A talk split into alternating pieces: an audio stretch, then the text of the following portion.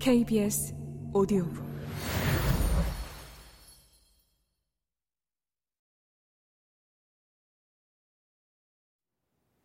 이해합니다. 먼저 여쭙고 싶은 게 있는데 드머빌 장군에 대해서는 물론 아시겠죠? 그 유명한 카이버의 드머빌 말이죠. 아, 물론 들어봤습니다. 그에게는 바이올렛 드머빌이라는 딸이 있습니다.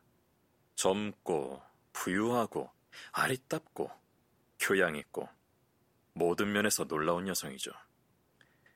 그의 딸, 사랑스럽고 순수한 그 아가씨가 바로 우리가 악마의 수중에서 구하고자 하는 사람입니다. 그녀가 그루너 남작에게 잡혀가기라도 했나요?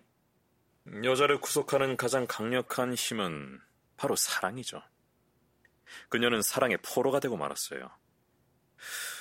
어, 들어보셨는지 모르지만 그 작자는 아주 잘생겼습니다.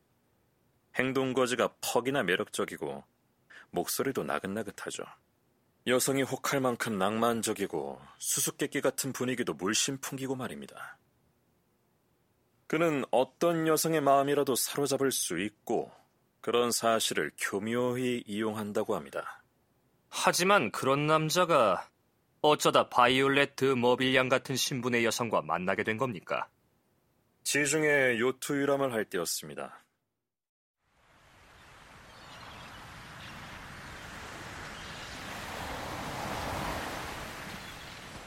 승객은 엄선을 했는데 각자 배싹을 냈습니다. 흥행조 측에서 그 남작의 정체를 알았을 때는 이미 때가 늦고 말았죠.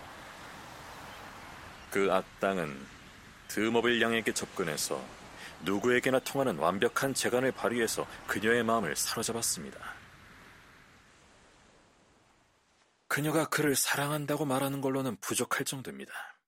아예 홀딱 빠져버렸어요. 그에게 사로잡힌 겁니다. 세상에 그 남자밖에 없다고 할 정도로 말입니다. 그녀는 그를 비난하는 말은 한사코 들이려 하지 않습니다. 그녀의 열병을 치료하려고 별의별 수단을 다 썼지만 헛일이었죠. 결국 그녀가 청혼을 해서 다음 달 그와 결혼을 합니다. 그녀는 성년이고 의지가 워낙 단호해서 결혼을 어떻게 막아야 할지 알 수가 없어요. 오스트리아에서 생긴 일을 그녀도 압니까? 교활한 악마가 세상에 알려진 불미스러운 자신의 과거를 그녀에게 낱낱이 털어놓았습니다.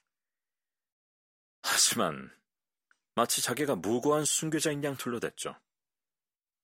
그녀는 그의 말을 고지곳대로 받아들이고는 다른 사람의 말은 귓등으로 흘려버립니다.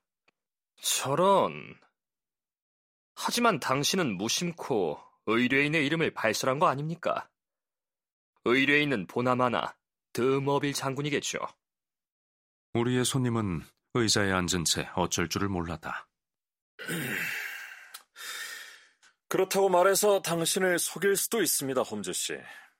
하지만 그건 사실이 아닙니다. 드머빌은 망가져버렸어요. 그 억센 군인이 이번 사건으로 완전히 타락하고 만 겁니다.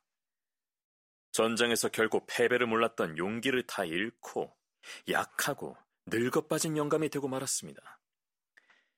이 오스트리아인 같이 영악하고 억센 악당과 맞서 싸울 힘이 그에겐 없어요. 내 의뢰인은 장군과 여러 해 동안 허물없이 지낸 옛 친구입니다. 그 젊은 아가씨가 아장거릴 때부터 친아버지처럼 예뻐했죠.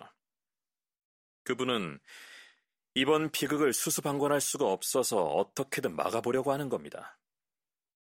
이건 런던 경찰국에 끼어들 일이 아닙니다. 홈즈 씨를 부르자고 한 것도 바로 그분의 제안이었습니다.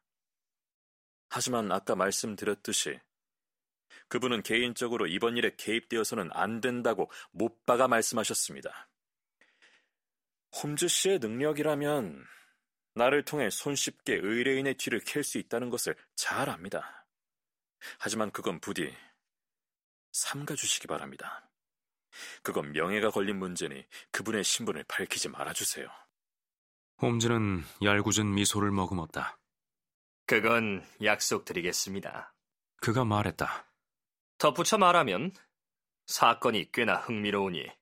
기꺼이 조사하도록 하겠습니다.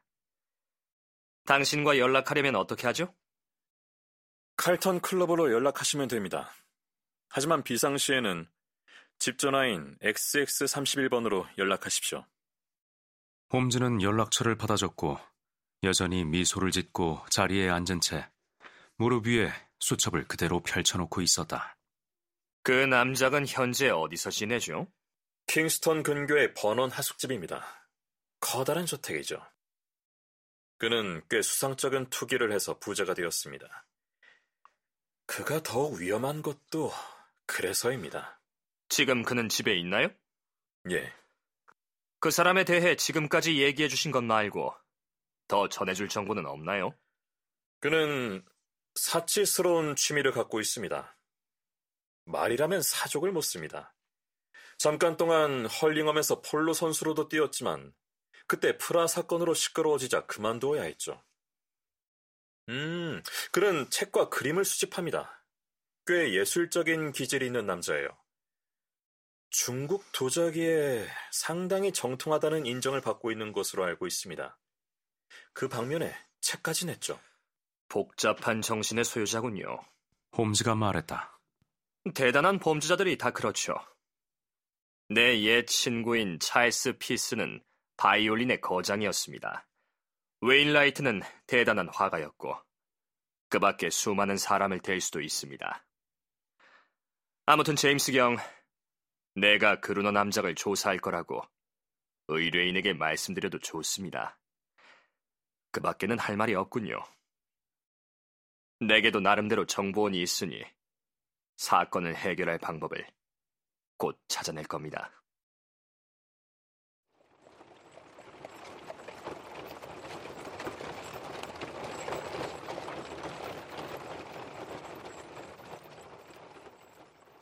우리의 손님이 떠난 후 홈즈는 마치 내 존재를 잊어버린 듯 아주 오랫동안 생각에 잠긴 채 앉아 있었다.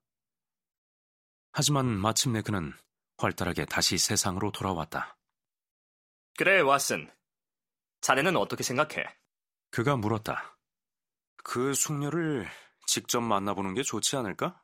이봐, 왓슨. 낙담한 늙은 아버지도 그녀를 어쩌지 못했는데 생판 처음 보는 내가 무슨 설득을 할 수 있겠어? 다른 모든 시도가 실패하면 그런 제안도 의미가 있겠지. 하지만 우리는 다른 각도에서 시작해 봐야 할 거야. 시뇌 존슨이 도와줄 수 있을 것 같군. 이제까지 회고록을 쓰며 나는 한 번도 시뇌 존슨을 언급할 기회가 없었다. 그것은 여태 내 친구의 후기 사건을 다룬 적이 없었기 때문이다.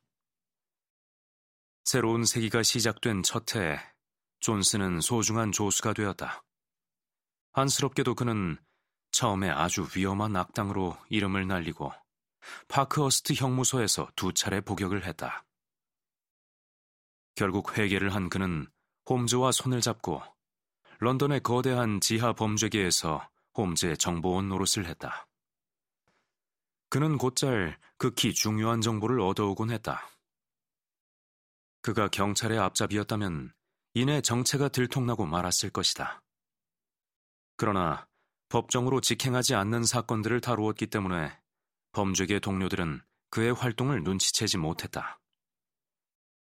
그는 두 차례 화려한 복역 경력에 힘입어 런던의 모든 나이트클럽과 싸구려 여인숙, 도박장을 거침없이 드나들었다. 눈썰미가 좋고 두뇌도 번뜩이는 그는 정보 수집에는 이상적인 요원이었다. 셜록 홈즈가 이번에 도움을 받고자 하는 사람이 바로 존슨이었다. 나로서는 친구가 취한 즉각적인 조치를 따를 수는 없었다. 나도 의사로서 급한 볼 일이 있었기 때문이다. 하지만 약속을 하고 저녁 때 심슨 식당에서 그를 만났다. 거기서 앞쪽 창가의 작은 식탁에 앉아 스트랜드 거리를 질주하는 삶의 흐름을 굽어보며 홈즈에게 그동안의 경과를 들었다.